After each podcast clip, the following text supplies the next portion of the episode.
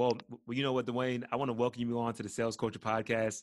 Thank you for blocking off a Friday after you're kind of, you know, doing deals and you and you're running your own business. But thank you for your time this morning. This well, afternoon. you're welcome. It's a pleasure to be here with you. So, so you know, I would love to kind of tap back into your origin story a little bit here. So, tell people how you first got started in like sales. What was the first product or service that you were selling, or business even? Well, the first product that I was selling were a business telephone system, hmm. and that was 100% commission. Oh wow! But I want to tell you, shall I tell you how I got into that? Please. Because I think that people can realize this. You know, a lot of salespeople end up in sales because they can't find satisfaction in a, any other job. So true. Yep. And they're at a barbecue, and their uncle Louie says, why don't you try sales until you figure out what you want to do with your life? Yep, yep. And I did it a little bit differently. I graduated from college with a degree in performing arts. Hmm. And I went down to New York City. I, I, I graduated out of New Haven, Connecticut. I, when I moved down to New York City, I got a job with a with a professional theater company, a touring company. Their name was the New Globe Theater, hmm. and now I I'm in the theater. I'm in biz. This is what I studied. And after about two years, I found it wasn't right for me and I didn't know what I was going to do. So I went back to my university and I took an interest inventory, a personality inventory, and sales came up very strong in it for me. And at that point, I said, I'm not going to be a salesperson. They're a bunch of liars and self centered people. and this counselor was great. She said, you know what? You can be an honest person and help people in sales and do very well financially and have some freedom. She said, I think you should check it out. And she recommended a couple of books. Hmm. So I ended up reading these books and I found that what she said was true. You can be very helpful and extremely professional. And I decided to go into sales and I've been, you know, fundamentally in it ever since. The reason I'm going back to that personality test is because there are a lot of people that are struggling with what should I do. Mm-hmm. And those personality tests and interest inventories can really help someone point them in the right direction. You know, um, that is a really good counselor because I remember going to my counselor when I, when I was confused and you know it took me on a whole different rabbit you know trail and of different career paths and and and in my mind I was always like all right I'll either do physical therapy or I'm going to do sales and marketing I didn't know what about sales and marketing but my mom was in it and I'm like she's you know a killer saleswoman and uh, I can just follow her footsteps or I'll do something that just kind of really interests me which is like how to train the body and everything so but but but so talk about that personality test a little bit, if you don't mind. Like, um, what were some of the cues or, or, or things that your counselor saw in you as someone with an arts background and say, hey, you might want to think about sales? Mm-hmm. Well, I think the fact that I'm service oriented surfaced for sure. Um, and I was very um, one of the reasons I left the theater is because I wanted to earn a earn a significant income. Ah, yeah, yeah. The I mean, whole lifestyle play. Yeah. Yeah. Mm-hmm. And I think that came through as well. And in sales, if you really apply yourself, you can do very well financially.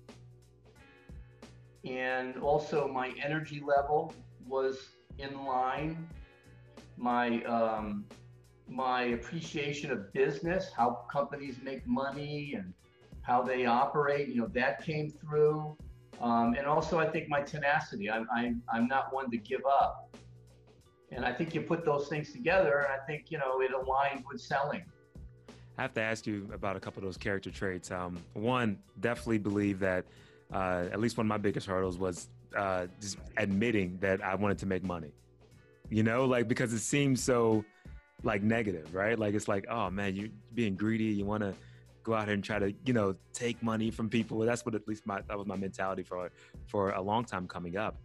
Until I admitted it, and I was like, you know, I, I do want to have a great lifestyle, and I, I want to have a great earning, and and I mean, so if someone has that roadblock of, hey, I don't want to be the greedy guy, or whatever their mental, you know, fix is about, that's off of trying to produce top top earning I mean, how do you kind of coach someone around that, or do you, or is, is it something that you just say, hey, this is not for you, and kind of walk away, Oh, there's more? You're, you're bringing up one of the most common and challenging issues in selling.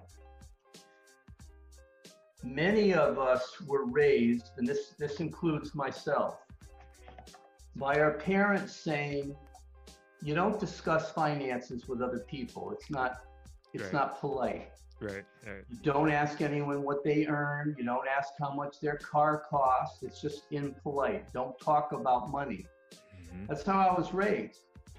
And I was raised in a very middle class, probably below middle class.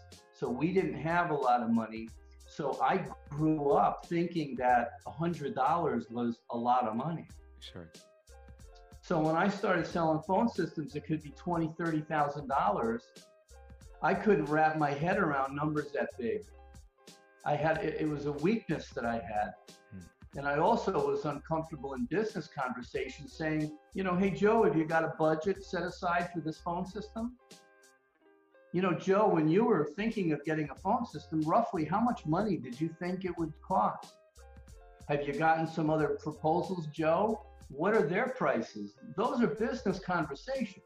right, And I was very uncomfortable with that. And fortunately, my first sales manager was amazing. His name was Gary. And and he helped me. He said, Duane, you have to get over this. Okay, it's okay that you're uncomfortable with this, but you have to understand it's a barrier to your success, not just in business, but in life. Hmm. So you need to work through that fear and you need to start having these conversations with people. And he said, I'm going to help you and we're going to role play. And he set aside time for me every week and we role played. I was the salesperson, he was the prospect. And he taught me how to have this, these discussions around money. And thank God he did, because if he didn't, it would have stunted my growth. Money is good yeah, you know it, it helps you provide education for your children it helps you grow it helps you help other people we need you know the, the thing with selling is we can really help people and when we when we understand that and we fully accept that and we embrace it now it's a matter of i want to help as many people as i can right, and oh, guess what? The money will come along with it. You know, you you talk you you talk to people like Oprah, Bill Gates. Uh, um, I'm thinking of the guy that owns Virgin Airlines, oh yeah, yeah, yeah, Richard Branson, Richard Branson. You talk about the you talk with those people, and they will tell you that they never set out to make a lot of money. Hmm. They set out to do something they were passionate about and to help people, and the money just started coming.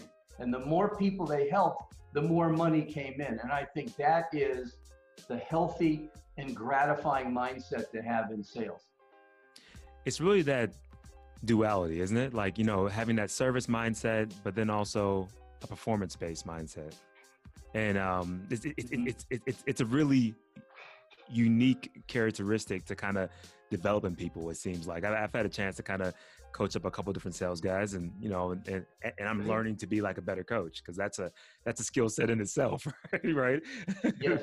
uh, and and finding people with both already developed is rare, um, but finding per- people with um, one aspects and then helping them evolve is an actual process. But you also mentioned something that your counselor uh, pointed out about you that you were tenacious, and Yeah. um, I, I think that has to be one of the biggest skill sets because even to work through your fears and learn through your fears takes a certain level of grit, right? So, I mean, Yeah. how do you pull that out of people, or how do you maybe try to find that in different, you know, um, reps that you're possibly looking at trying to bring up and, and train up?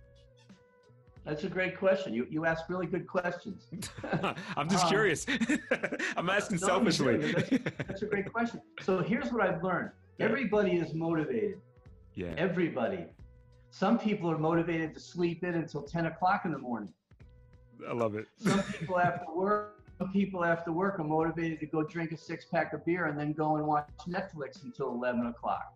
Yeah, Right? Yeah. That's motivation. absolutely. Takes work.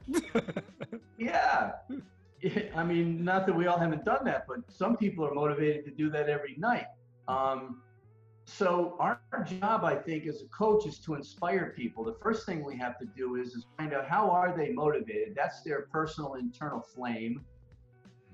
We can't really put that in someone. We can't motivate someone. We can inspire them to take action in a way that is edifying to them. We can inspire them if they want to grow and learn to understand the areas that they can learn in and then we ask them, would you like to learn this area? Would you like to grow, like to strengthen in this area? And if they're motivated to do that, then we can inspire them through helping them and talking with them and showing them the way and giving them great books to read and and and, and you know and that sort of thing. Um, you know, internal motivation uh, is personal and it's unique to every person. It's very true. It's very true. You know, it, it, it, you're absolutely right about that because it and it's timing. I would imagine for that whole like motivation as well. You, you, you catch someone after they made a big investment and they're motivated to kind of pay off their house or their car and and then they're ready to run. You know, or or if you catch someone whenever they're like, man, you know, they might have been a great salesperson five years ago, and now they're just like, ah, I'm over. you, you know. Um, yeah, yeah, we change absolutely and, and, and, you know talk about change this is this is where this is where i really want to tap into a lot of your wisdom with this times are changing. We're going through a really interesting shift throughout the world. We're doing this via zoom. I love to have most of my podcasts in person. Or you know try to meet people somewhere once i'm out traveling and i haven't traveled in months. So it's a, it's a brand new world right? And uh, t- how do you think sales is going to evolve with this changing times? What's your what's your thoughts with like where where COVID's taking people and maybe how um, buying habits may be shifting as well? You know, the honest answer is I don't know. That's honest. you know, I mean, I I can kind of speculate, but, but man, uh, you know what I can tell you is over the last probably 15 years, the number of salespeople in America is steadily declining. I didn't know that. Wow. Yeah, if you Google that and you do some research on that, you'll. In fact, you can go to the census, you can go to government websites, and you'll see that the position of uh, selling, there are fewer and fewer people in it. And I think that's a couple of reasons, and I'll try to tie this into your question. Number one, anything that can be sold on the internet that's transactional in nature, yep. uh, that doesn't have a discovery and then a design and a build component, things that don't have discovery, design, build, uh, I think they're going to be sold on the internet. So therefore, that takes reps away. And buyers today are so much more educated and savvy. They don't want to deal with salespeople. They want to deal with someone that can establish an equal business stature, a peer-to-peer relationship, and give them insights that are helpful to that prospect to achieve whatever it is they want. Those are the people they want to associate with. And that's another reason why the number of salespeople are going down, because a larger volume of the sales are continuing to be made by fewer people who are fully embracing the consultative selling model. Right there's a lot of salespeople that are not rising to the new level of professionalism, and they're going to be eliminated from the system because they're not going to be viewed as someone that delivers value. So I think that is going to continue. Hmm. I think the use of these Zoom calls is going to continue. It's going to save people money from getting on airplanes. Mm-hmm. It's going to save it. The, the, uh, a prospect is more willing to sit in their own office and talk with you on Zoom for 10, 15 minutes because they can get rid of you easily. Yep. If you're physically in their office, it's harder to get rid of a rep that you don't want to be with. Right. So I think that this technology is going to continue to be prevalent. Um, and beyond that, man, I don't really know. Well, I mean, I think you bring up some great points. I mean, having these face-to-face meetings and just qualifying this, this is this is a beautiful tool for that. I mean, on both sides of the fence, right? Like as a salesperson, we save time from not wasting time with someone that doesn't really want to give us their time, you know, or whatever. Not a good fit. whatever the case may be. And then from the prospect standpoint as well, like like you said, getting people out the office that's a challenge because if I want to be there and I'm there, then I'm already in, you know. Uh, but but but but trying to get me to leave um, is not hard. But for but for other people, I can see how that could totally be be like a real challenge for people. So um, this idea. So I just of, want I just want to I want to comment on a word you used. Yes. Just now. I think you nailed it the word is qualification. Hmm. Using the tool to qualify the prospect, and the prospect, as you said, is using the tool to qualify if, in fact, they want to spend any time with this rep. More, I mean, everything's becoming so much more efficient. Like the fact that Zoom's been around, I'm not even sure how long Zoom's been around. It's been around for a while. I don't know. Yeah, I mean, I, I think we were talking about it previously. Is you know at least I've been using it for at least a year and a half, almost two years, but it's been here. And Google Meeting has been here, and there's other platforms that also do the exact same thing. Uh, Zoom kind of won the. I feel like Zoom's winning the whole branding move, you know. Uh, but but but now, now it's being everything's being fast forward. So you know when we think about uh, skill sets that different salespeople really should be trying to bake into this, uh, you know, next year or so, or moving forward, really. What's some really big skills you think like a good salesperson should definitely embody? Is that going to change at all, or will those skills kind of be the same? But but let me kind of get you to answer the, the very first question as far as skills that salespeople ought to ought to be bringing to the table. One thing that I've learned in the last five years, which is a game changer for me, is that only 40% of selling success is based on actual sales skills. Hmm. Sales, I'll tell you what the other 60 is in a second. Yeah, please. Stay tuned. yeah. Stay tuned. But let me just point out sales skills. What are they? The ability to ask great questions. Yeah. The ability to listen. The ability to um, un- understand industries. Top salespeople today take a shotgun approach. They focus on specific industries and they study and they learn the trends and the issues that are going on in those industries. So that when they make contact they're prepared to have an intelligent conversation. Right? Those are some of the selling skills leaving a leaving a, a poignant voicemail writing an email that cuts to the chase that provides value those are selling skills the other 60% of success is between the rep's ears. It's hmm. what's up in their head. I've worked with hundreds and hundreds of reps, and the ones that are successful are wired in a certain way. They believe in themselves. They believe that they're helping. They study. They are tenacious. They follow up. Following up is probably one of the most important skills because the day of the one call close is, is I mean, there are some transactional products, mm-hmm. mainly mainly they're consumables and supplies that can be sold in one call. But most other more complex B2B products, it takes multiple visits and multiple conversations. So that means that area, 99%, if not 100 of the sales are made in the follow-up process. So many reps are making a mistake. They're calling going, "Hey Joe, it's leaving a voicemail. Hey Joe, it's Duane Cashin. Hey, what? I, I sent you that proposal. What do you think? You like it? Give me a call back, Joe.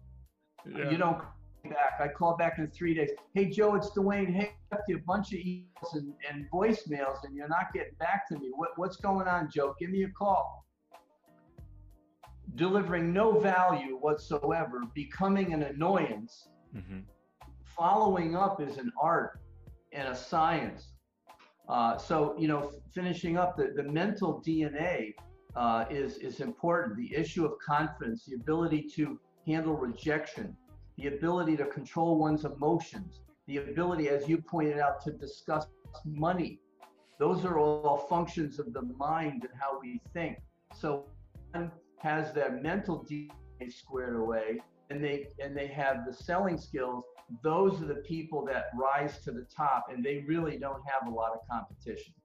I love that. I, I, I love that the most, honestly. And that whole art of the follow up is a skill that, I mean, it, it, really is an art form too. I mean, it, it, it's, it's, there's some technical pieces, but there's, there, there is an art play that, that is really interesting. I would love to get your thoughts a little bit more deeper about, you know, instead of jumping on the call and say, Hey, do you like those numbers? Do you like the quote? Did you get it? We everybody knows that they got it because we got the email notification, right? I, mean, so we, I mean, so we know that they got it, but we're, but we're calling acting like we don't know that they got it. Like, what's some different ideas or thoughts that maybe you would uh, teach your actual your actual team about about how to kind of follow up properly? Well, it all starts with understanding the buyer's compelling reason to buy. Uh, for example, I have a lawn care company and when I as a client and when I started working with them, I asked the sales reps. This is a very this is one of America's most successful lawn care companies, privately held, wow. and they are really awesome. The company is amazing. The culture is so healthy. So I'm asking the reps, hey, what? Do, why do people buy lawn care? And they looked at me like it was kind of a silly question. Well, Duane, they want a beautiful lawn. They want green grass. They don't want brown spots. That's what they buy. That's not what they buy. Right. What they buy is they buy, let's say they want to sell their house. And right now, if they put a for sale sign out, they'd get about 20 grand less for the house because the lawn is terrible. So they're going to write a check for lawn care to the right company because they got to get that lawn looking fantastic so they can sell the house for maximum value. Right.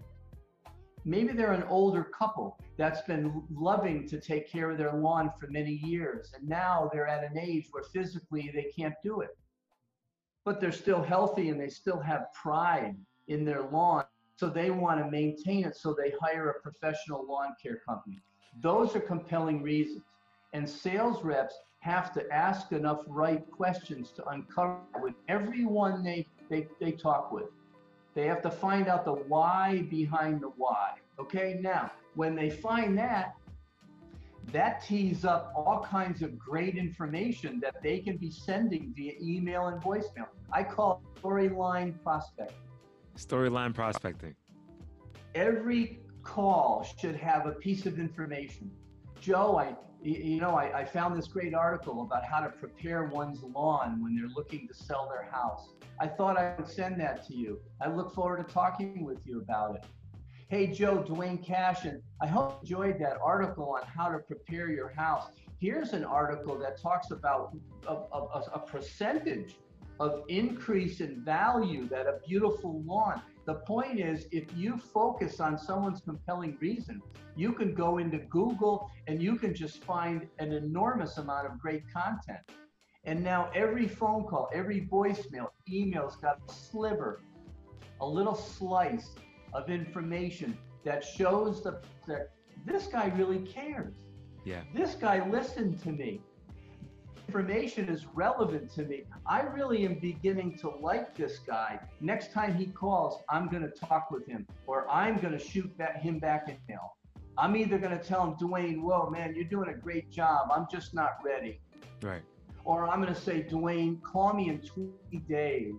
Or Duane, let's call on the calendar now. The bottom line is by continuing to serve, we will earn an honest answer from a reasonable person. 100%. Yeah, you know, things. It's so simple. It, yeah, yeah. You know, you know, you know what? It's, it's a really simple mindset, but man, it's profound though, because a lot of the you know anxiety about asking for money and you know going in for the close, quote unquote, or whatever makes you anxious about the sale, being turned down, rejection. If you come into it and you really understand where you fit in the marketplace and how you can best serve people. I mean, it's it's literally a total flip of the mind where a lot of that anxiety leaves you. You're like, hey, I'm just here trying to do the best I can do to help you out. And if if I'm not helping, I'm gone, right? You, you know, because I don't want to be a part of that conversation, right? That's right. So you know, are people grasping this, or or is it something that's kind of hard to kind of teach and hard for people to kind of understand and hold on to? I'm just curious about how reps are, are, are taking this process in. when I said it's, um, it is. The concept is very simple. Yeah. Let's keep serving up information that's relevant to their compelling reason. Let's demonstrate our desire. Let's earn their respect. The concept is simple. The execution of it takes work. Yeah. Yeah. The, I'm working with a couple right now to create the library, the library for the storyline process. And I call it storyline because when you're reading a good book and the character, it, the characters are really believable, and the conflict is like, what's going to happen? And you just can't stop reading it, right? That's a story mm-hmm. that's pulling you in. I'm suggesting in our voicemails and emails that we learn their compelling reason and then we tell a story around their compelling reason. We point out, first of all, the benefits of embracing, and then we point out the challenges and the consequences if they don't if they don't take action. And that pulls them in. That's why I call it storyline. To build a library of content, articles, videos, to build that takes time and one has to stick with it because it gets really tedious. Yeah. And very few reps want want to do this because it's work. But when the leader says, "We're going to do this," yeah, and the leader assigns, "Mary, you have it for next Friday. Tony, you go go get one video. Alice, you go get a couple pieces of info on the competition." When you divvy it up and everybody's contributing, they get involved and you can build that library uh, fairly quickly. And now a representative becomes highly efficient. Remember, they're focused on a vertical market. Mm-hmm. All of this content is usable for any company in that vertical market. So now we're becoming really efficient while we're, we're raising the quality of the information. You put increased quantity of touches, increased quality together, and now you become a prospecting machine. I love that. I love that. You know, and, and literally, this is how, for a lot of companies I've worked with, it's taken me time to go through this process because I'm because normally I'm working with small shops and it's me and maybe one other guy that I, I hired down the line. But it's taken me. You're right. It is a, a process to build up that actual content. What's the what's the amount of time that you try to recommend that someone you know builds a, a pretty good inventory i mean um, of like content? Like how much time do you think people are to commit to it? Is it years? Is it months? Is it weeks? Like just trying to give people like a proper outlook on on what that would look like. I think it's a couple months you know and the beauty of it is you can you can build it piece by piece by piece. Sure if you if we if you go to google and say how many contacts does it take today to get a prospect's attention? Yeah. You'll see it's between 7 and 15. So I'm suggesting that we all have at least seven touches. And a touch, by the way, has two components. It always starts with a phone call, hmm. always. Because after all, we want to get somebody on the phone. Right. So that's why it starts with a phone call. And we're prepared with a voicemail. And the voicemail just talks about one point, one relevant learning point. In that voicemail, it's got to be brief. We tell them that we're now going to send an article, send a link to a video, and we tell them what the subject line is going to be for that email. So when they see that email coming, it increases the chances of them open. They go, "Oh yeah, that was the that's the email that that guy told me he was going to send. He sounded okay. I think I'll open it. It's not perfect, but it increases the odds. Now they open it and it and it ties right into the message on the voicemail. And the second one and the third, you have to have seven of those. Wow. They all link. Now at, at the seventh one, what I do is I say, you know what, Bill, or Joe, you haven't gotten back to me and I don't, I'm not looking at that in a negative way, Joe. I'm guessing that you're just really busy. I'm going to stop for now. I'm going to wait a couple weeks, and then I'm going to contact you. And if in the meantime I can be of help, please reach out to me. But thank you very much. And by the way, Joe, I hope you've been finding value in the information I've been you. It, my motivation is to help you. I look forward to talking with you, Joe. Right? And you'd be surprised how many people respond. They go, you know what? Hey, man, you, I'm sorry. You, you, that information was helpful. I'm just not ready. I'm not interested. Or call me in 20 days or let's have a conversation. Isn't that what we want? We want to know where we stand. Always. Yep. I think so that's brilliant. Does that answer? Yeah, yeah. I'm just sitting here trying to bite my tongue because because honestly, I think that that whole storyline is brilliant. It's it, it's a brilliant way to go about it to have the multiple touches around the same well different channels so you're touching them on over the phone and touching them over email but the same yeah. message aligned i haven't heard that one before that's a good one yeah. because um literally having them you know giving that prepping them basically for what's in the email is automatically i'm sure going to boost open rates and then it does. And then now you're already two touches in on the same piece of information, and so you're just right. locking. You're just pretty much locking them in a little bit more. So I love that process, man. Love that workflow. And some and some of the voice we're asking them a difficult question. Hmm. You know, Joe, in the medical industry, do you ever get frustrated that you can't capture anybody's attention because they're so busy? Yeah. If that's the case, let's have a conversation because I have ideas to get attention in the medical in- industry. You're asking questions in the voicemail? Absolutely. Love it. Joe, Love have you ever thought Joe, have you ever thought about have you ever thought about how much time you spend trying to reach people and what percentage of return is? Hey, it's Duane Cashin. I'm going to send you an email right now uh, with a link article that will give you some insight into that. I really look forward to working with you, Joe. I'm not leaving my I'm not leaving my phone number because they're not going to call me. Right, right. If I've got their email, they already have my email. Yeah. I'm just going to keep giving them information, and I'm going to challenge them. And I want them to see. I, I want to talk to this person. I love that. I, I, I love everything about that. You know, because for one, it's coming from a position of power, and not like a, a position of neediness, please call, sir. you, you, know, exactly, you know, I, I, need money, help me. you know, you're not coming yeah. that. You're not coming with that tone. You're coming as a guy that says, "Hey, I have information, and if you're interested, let's talk. No pressure, but this is this is what I I have going on, and I'm helping people. I'm I'm here to serve, right?" Let's talk about that just for a second because earlier we talked about 60% is what's up here. Yes you just highlighted one of the weaknesses, and that is a representative presenting themselves from a place of need. Yes.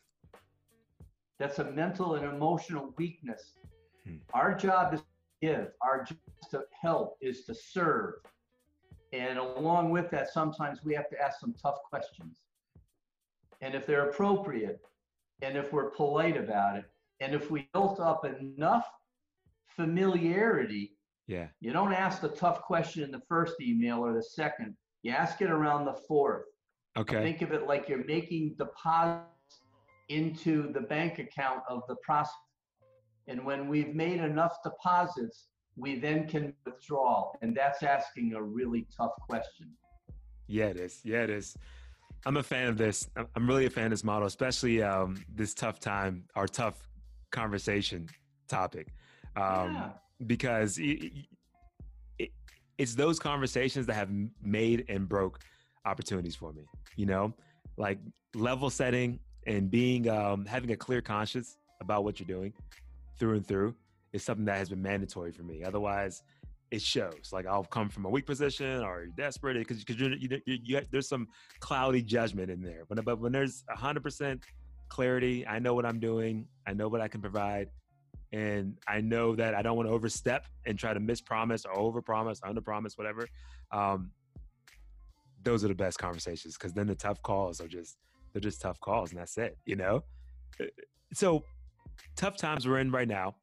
Um, and sorry for bouncing around here, but I've, i really All want right. to kind of pull this out of you uh, because once we were talking previously, you, you actually brought up how you built your business. I think it was back during um, 01, right? Or during the 01 downturn um, around the whole crisis and everything. Do you mind kind of sharing that story, talking about stories? I think this would be really good for the audience to hear because they might be feeling some very, very similar things you might have felt back then, if you don't mind. Well, I was working at Sprint. I had an executive position run sales organization, and I and I got into the point where I wanted to do something on my own. I felt like I learned enough about business where I was ready to become an entrepreneur. Yeah. And I didn't quite know what business I wanted to go in. So I started doing research and I found these printing machines that print banners on vinyl. And the machine is 16 feet wide and it can print a big banner, 16 feet by 100 feet with no seam in it. Jeez. And I thought that was interesting, and I started reading and learning about it. I saw these things at NFL Super Bowls, and I saw them in baseball fields and churches and, and backdrops for Broadway shows and avenue banners and floor graphics and wrapping vehicles. I said, "This is cool. I'm going to do this." Mm-hmm. So I, I, I, I got financing. I bought a machine that cost seven hundred and fifty thousand dollars. I got five thousand square foot of space to put this thing in had to get a sewing machine, uh, had to get some computers, had to hire one employee, and I'm thousand dollars in debt. My accountant told me, "Don't do this. You're going to go bankrupt." Because my my bride Julie was a stay-at-home mom. I had two children under the age of ten. I was hmm. the I was the only income. So the house was on the line, savings, everything I own. Wow. And God bless my wife, man. She's always been behind me, and she said, "Do it. You, you you're gonna do it. You're gonna do a good job, Duane." I said, I'm, I'm gonna I'm gonna give it everything I have. She goes, I know you will. Let's do it. Uh, I fired my accountant. Hmm. I said, you're very negative. You're not being supportive. Uh, I don't even think you're qualified to be giving me advice uh, right now, frankly. So thanks a lot. I'll see you later and I went ahead with it. And the first year was really brutal. It was brutal. And then we started to get some traction. And I ran that company uh, for nine years, uh, put the first banner on Radio City Music, New York City, wow. and banners at the uh, 2002 Winter Olympics, did uh, big uh, backdrops for Broadway shows, all kinds of, all kinds of stuff. And finally, I said, I'm going to go teach other people how to do this and I sold the company and I started my consulting firm. And I guess the thing that, you know, I learned from it, my feeling was justified. If you understand the art and science of selling, mm-hmm. you have a market that has a need and you have a good quality product with a decent margin, you can be a success. You can. You don't you don't need to you don't need to think about it forever. You can you need you need selling skills, people skills. You need a you need a market that has a need. You need the equipment and the ability to deliver at a profitable level. If you've got those three things, you're good to go. You're in business. You, you, you you're know, good to go. It's gonna be it's gonna be rough. Talk about that first year a little bit, if you don't mind disclosing a little bit of how that first year growth process was. Did you have sales systems in place by that point, or, or, or were you, or were you building them and developing them in that year one? Well, at that point, I had been in selling and, and leadership for I think about 14 years. Oh wow! Okay. So I had a lot of experience, and one of the things I learned at Sprint was process. Yeah.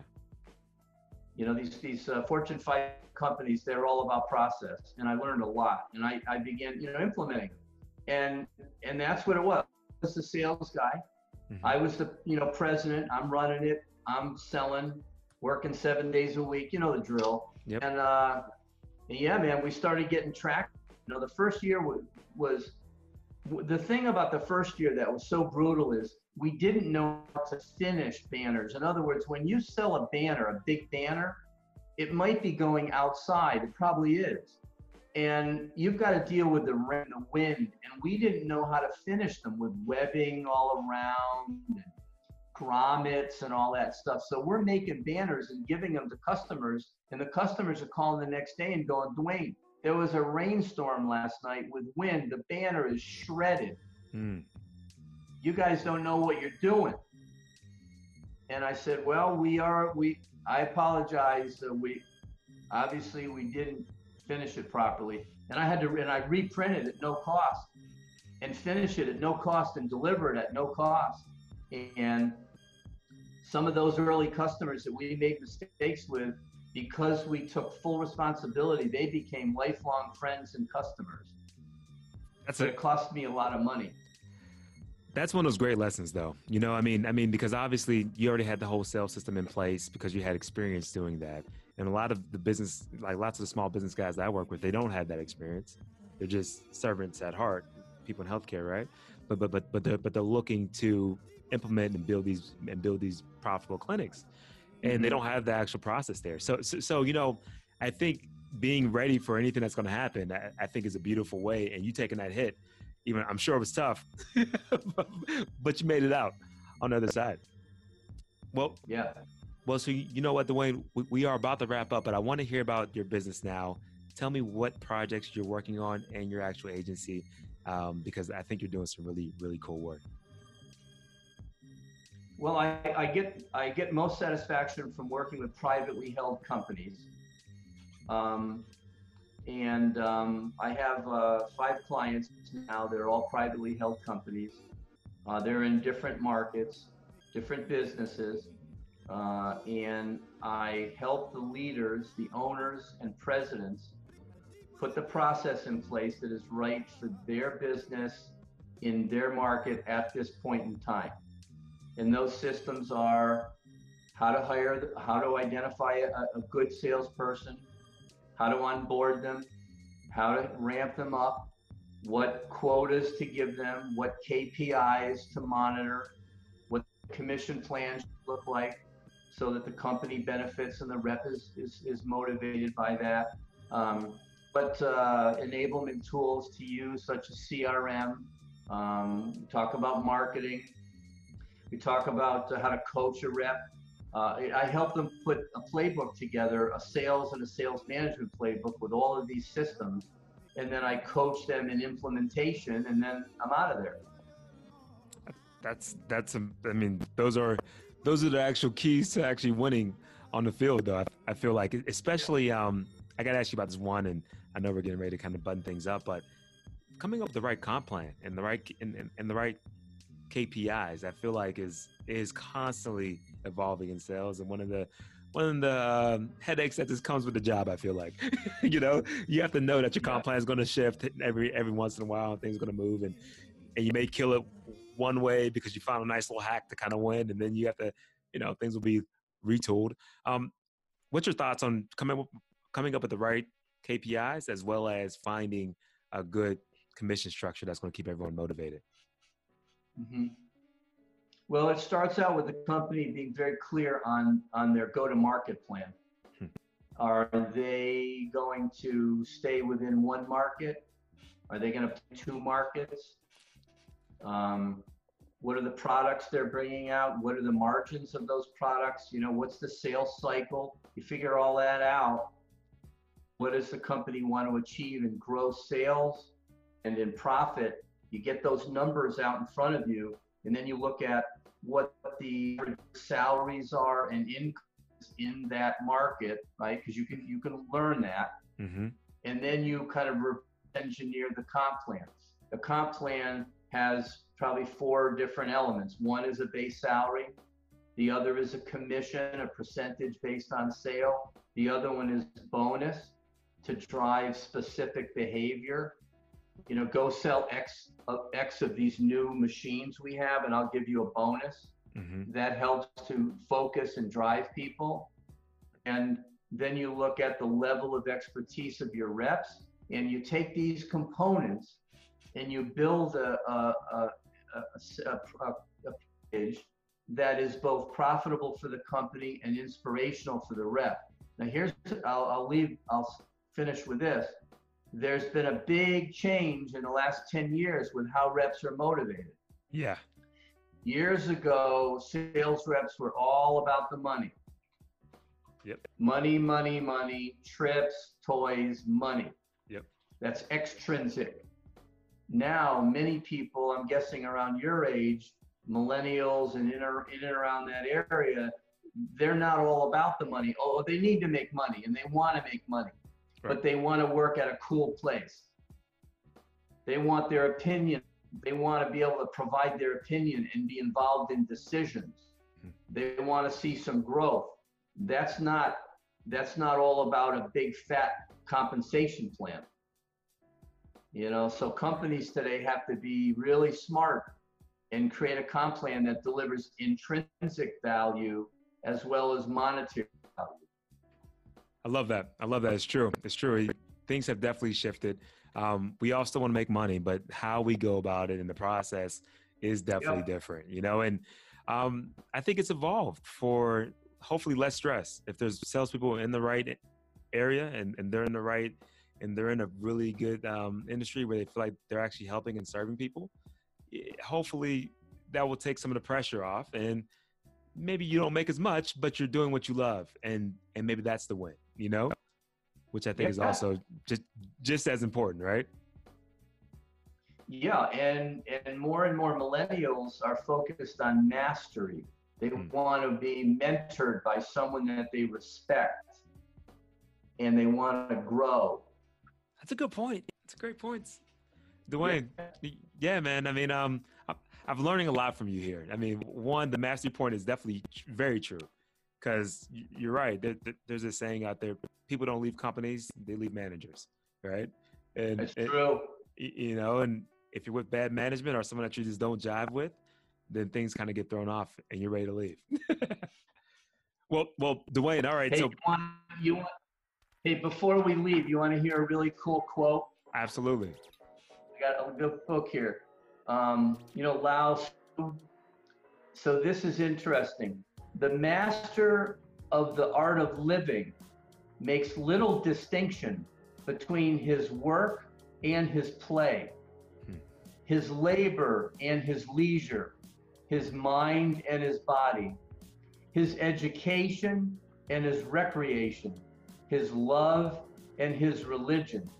He simply pursues his vision of excellence in whatever he does, leaving others to decide whether he is working or playing.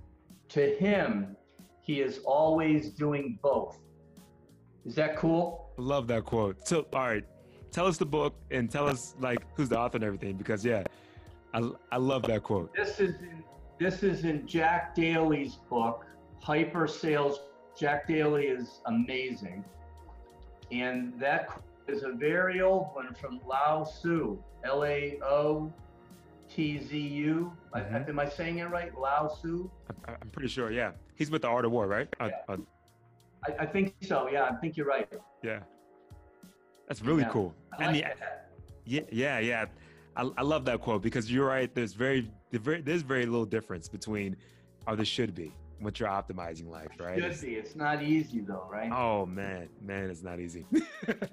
so Duane, yeah. this has been great having you on, but you have to tell everybody how to find you and any other projects or any other activities that people might be interested in coming up. Well, you can go to my website. It's cashinsales.com. And um, my email is Duane at cashinsales.com. And if I can help anyone, uh, I hope they'll uh, help. Awesome, awesome, and and so you know what? Please uh, go to his LinkedIn page as well. I'll have that in the whole show notes. That's how we linked up, I believe, on like LinkedIn and yes. Cashin Sales. I mean, I can't think of a better name for, for sales besides cashing it in. so the way yeah, this has been great. A lot, people, a lot, of people will go, "Hey, is that your real name, or did you make that up?" yeah, yeah, yeah. I mean, it's my real name. It's perfect. It's perfect, man. So you're obviously doing what you were like meant to do. Maybe. Yeah. Well, Duane, thank you again so much for coming on that on the actual podcast. My pleasure, Joe. Really enjoyed being with you. You take care. You as well. Boom.